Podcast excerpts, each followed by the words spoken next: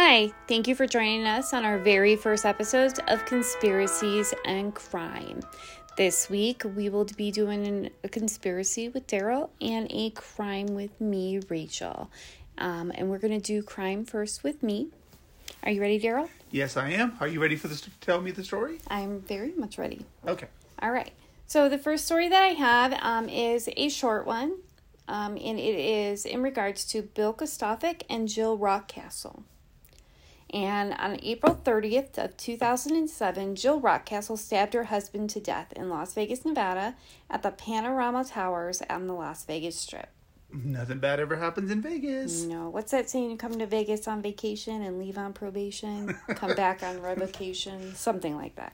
Um, anyway, Bill Gustafic, he was a chiropractor turned professional poker player.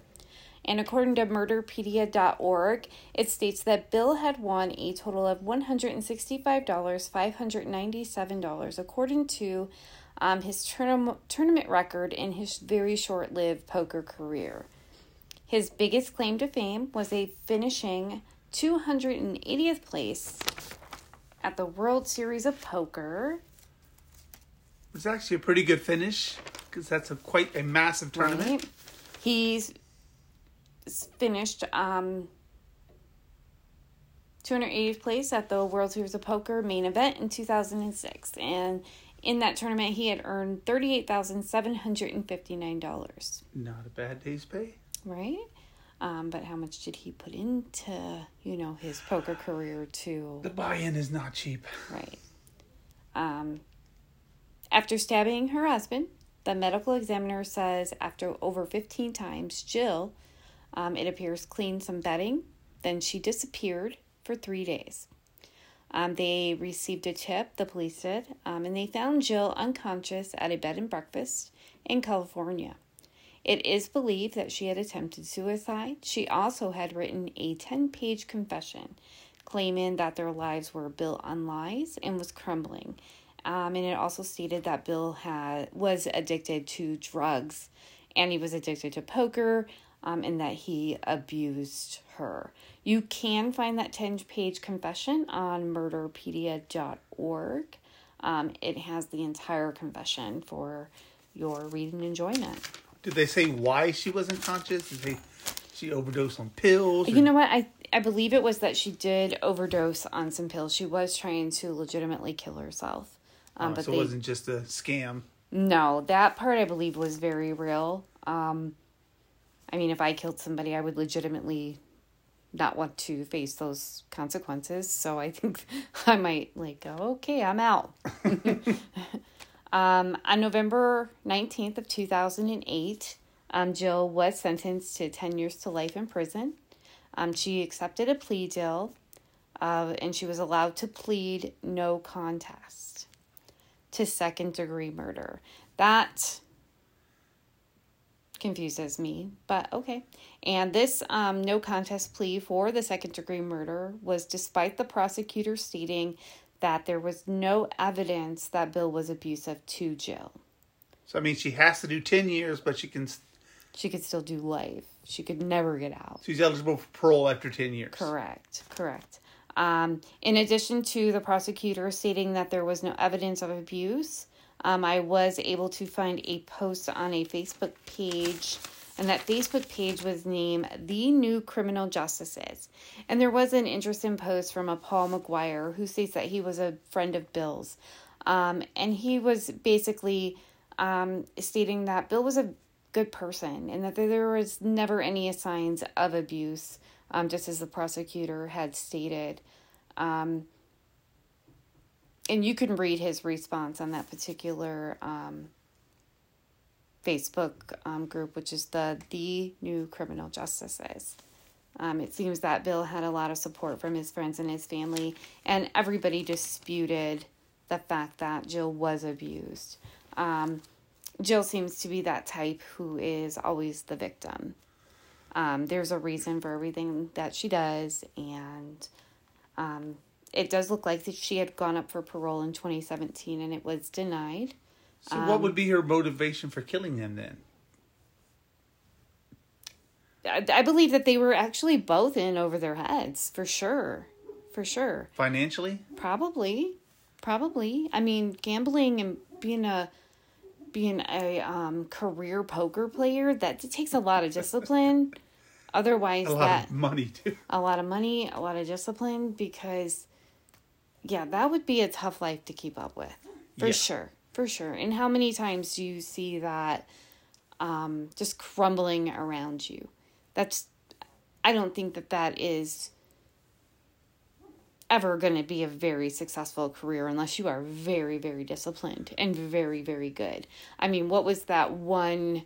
Not to get off of crime topics, but there was also, you know, one where a young man wa- who killed his parents in California and would drive here to gamble, Oh yeah. and he needed, you know, maybe we'll, I forget the I the can't name remember of his name either. yeah, and I forget the parents' name, but maybe that'll be a future episode. But um, to do gambling in moderation, sure, Yeah, but Um, to keep but- it in moderation is a very difficult thing. very difficult. For those of you who don't know, we do live in Las Vegas, and Yes, gambling is literally everywhere.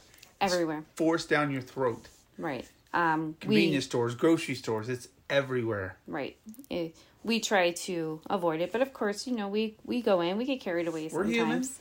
Um, we don't get carried away to the point where we're going to kill each other, but Let's hope. never gonna kill you, babe. Um, so she was she did go for parole in 2017, um, and it was denied. Um, there was another parole hearing in 2020, but for some reason I can't find those results.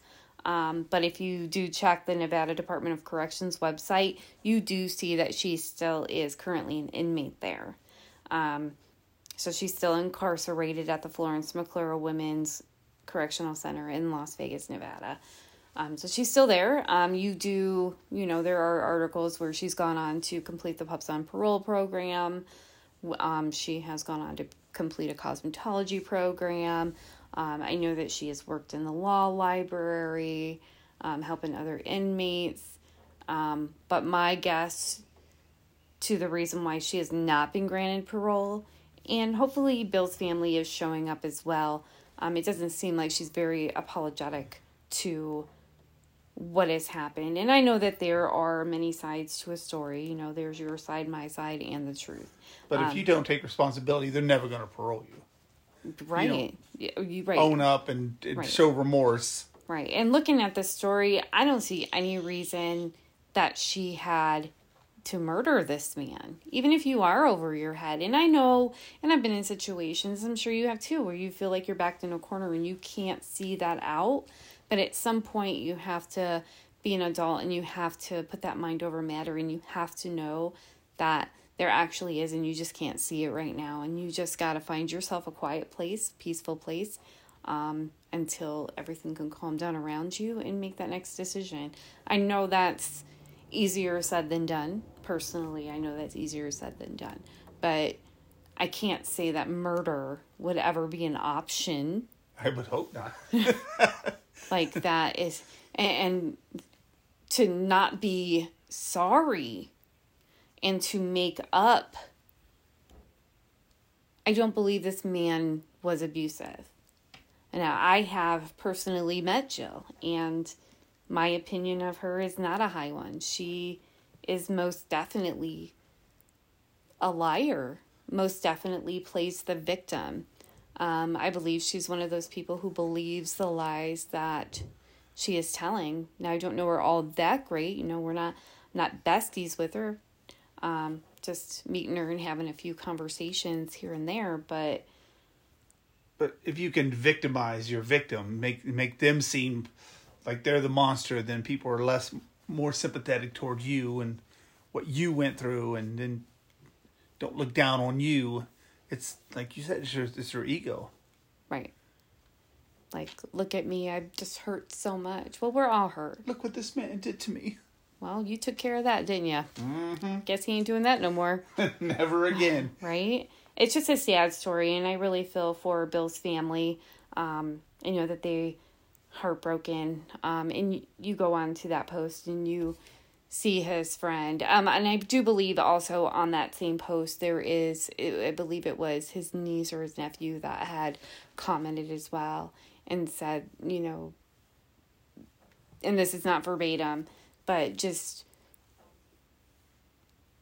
she's lying. She's lying. This man was not abusive. I do believe, you know, there there was most definitely they were in over their heads. And he probably had my guess would be he had a gambling problem, which put them in dire straits. It sounds like he did. If he's right, that's what it sounds like to me too. And I know there's more to the story that I don't even know, um, but that would be my guess if I had to if I had to comment on it from well I am commenting on it, but from the outside looking in. That's what it appears to me, and she just didn't like how it was going, and that's how she got rid of the problem, um, rather than you know divorce. So, you know, she woke up and chose murder that day. You can't choose murder. Cannot choose. You got to choose happy. You have to choose happy. It's most definitely a choice, and you don't. You know, so what if your financials are in dire straits? So what? They can be fixed. You cannot fix a life that you've taken. It's gone. And to not show remorse, and I certainly haven't seen it out of her. Um, I know Bill's family hasn't seen that out of her. Um, the parole board hasn't seen the that. parole board clearly has not seen that out of her. Um, and she can finish all the programs that she wants and show, you know, look at me.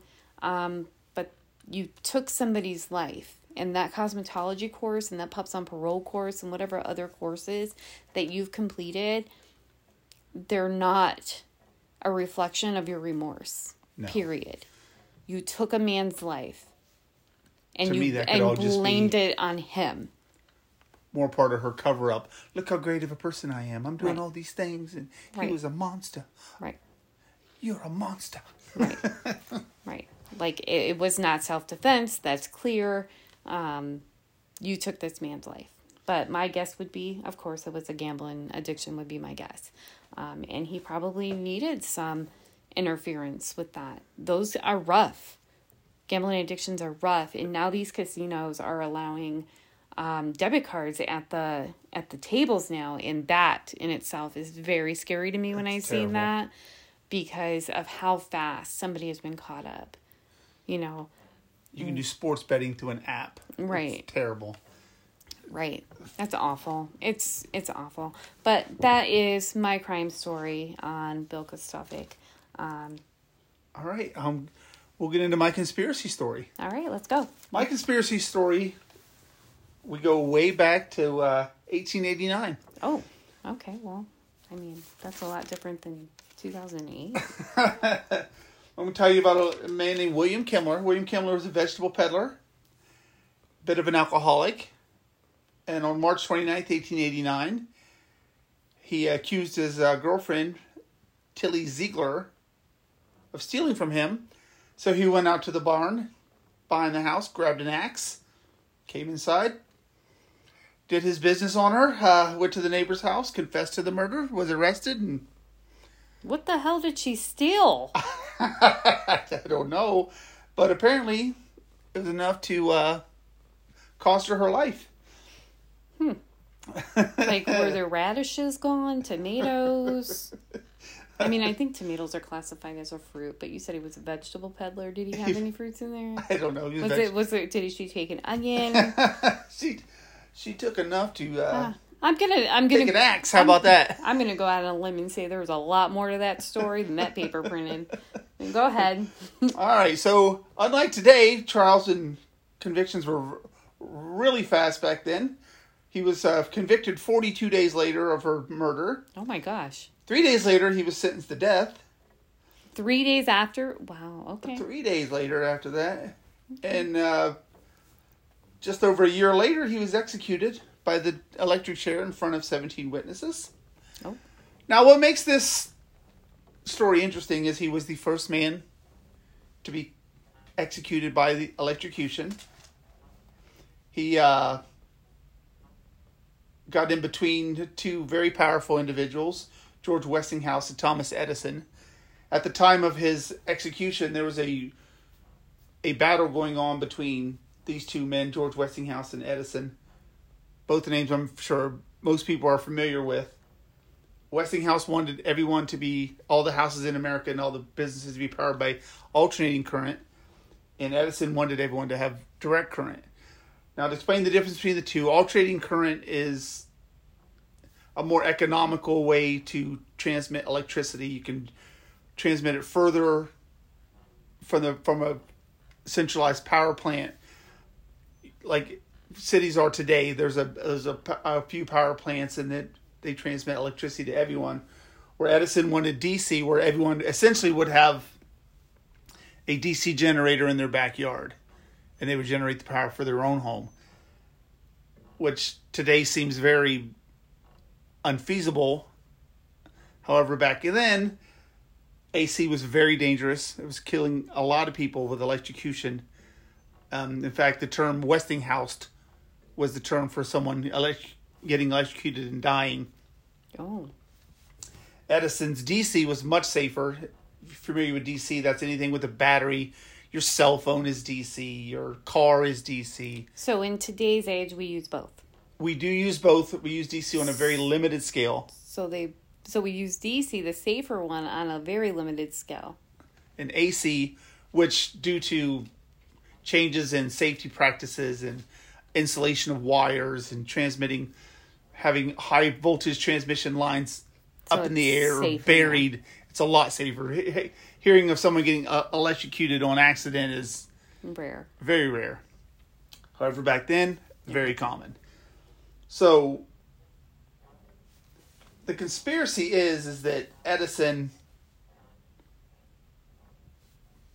secretly backed the funding of the electric chair, which was going to be using alternating current. He never came out and admitted that he did it, although everyone assumed that he did it.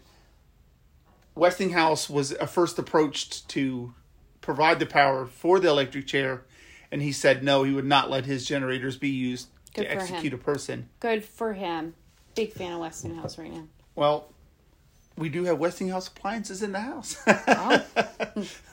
Okay. However, the state of New York just went around him and found someone else to create an A- AC generator, which created the power for. Of course they did. Now, uh, most people believe that Edison funded that that research and, and development of the this generator through behind the backdoor means, so he wouldn't be directly associated.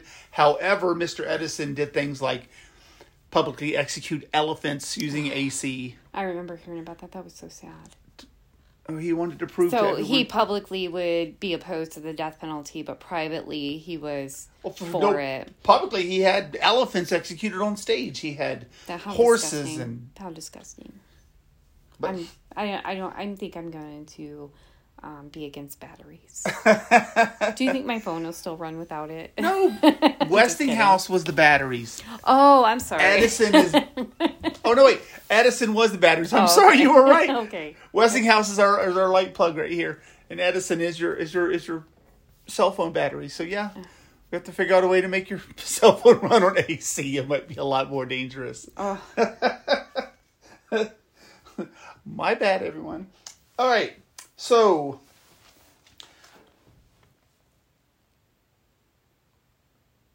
The, this execution took uh, quite a long time.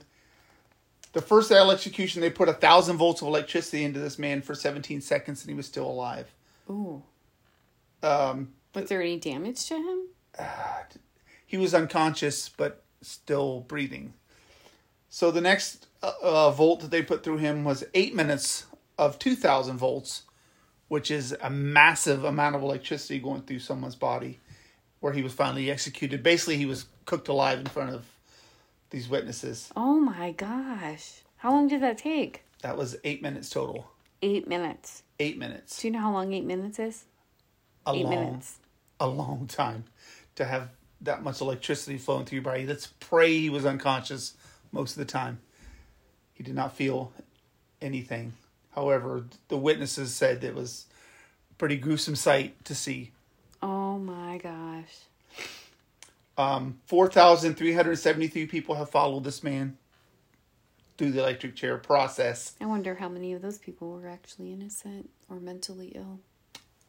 A lot. 84 of them were considered botched executions. That's 1.9% of them were botched, which means What is wrong with people today? I don't I don't know. I don't even know what the definition of a botched execution means. Uh, well, um, something to do like with eight minutes being cooked from the inside out. I don't know. Uh, is that considered good or bad? Um, bad. I, but I guess that depends on your audience and who you're asking. On what they're actually considered. Of 4,373 people, 84 of them were botched. There had to be more that lasted longer than Eight minutes. eight minutes. Oh, that's so terrible. Uh, 131 years later, there's a, eight states still have the electrocution as an option for prisoners who decide to choose that route for their execution. Oh, prisoners get to choose that route? Yes, they get to choose their their means of execution. They are given option. Wow. I Remember, like Gary Gilmore decided he chose uh, the gas chamber, or no, he chose firing squad. One of them. But yeah, you can choose what you want to do. Wow. Um, I out. think we should just get rid of the death penalty altogether. I, I don't believe that that should be a thing.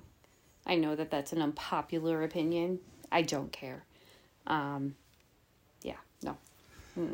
I used to be strongly for it. Now I'm fairly opposed. It has to be a very special circumstance for me to believe that someone deserves to give their life for the crime that they committed.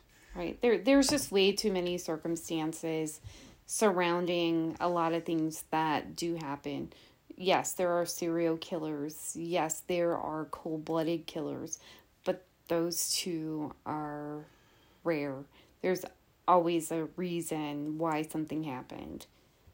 Um, but that's as far as I'll go because then I'll just be called a victim blamer. So All right. Well, on that note, Thank you for joining us for our very first episodes of Conspiracies in Crime. Um, we'll get better as we go. and we hope you enjoyed this episode, and we'll see you next week for episode two. Thank you. And goodbye. Bye.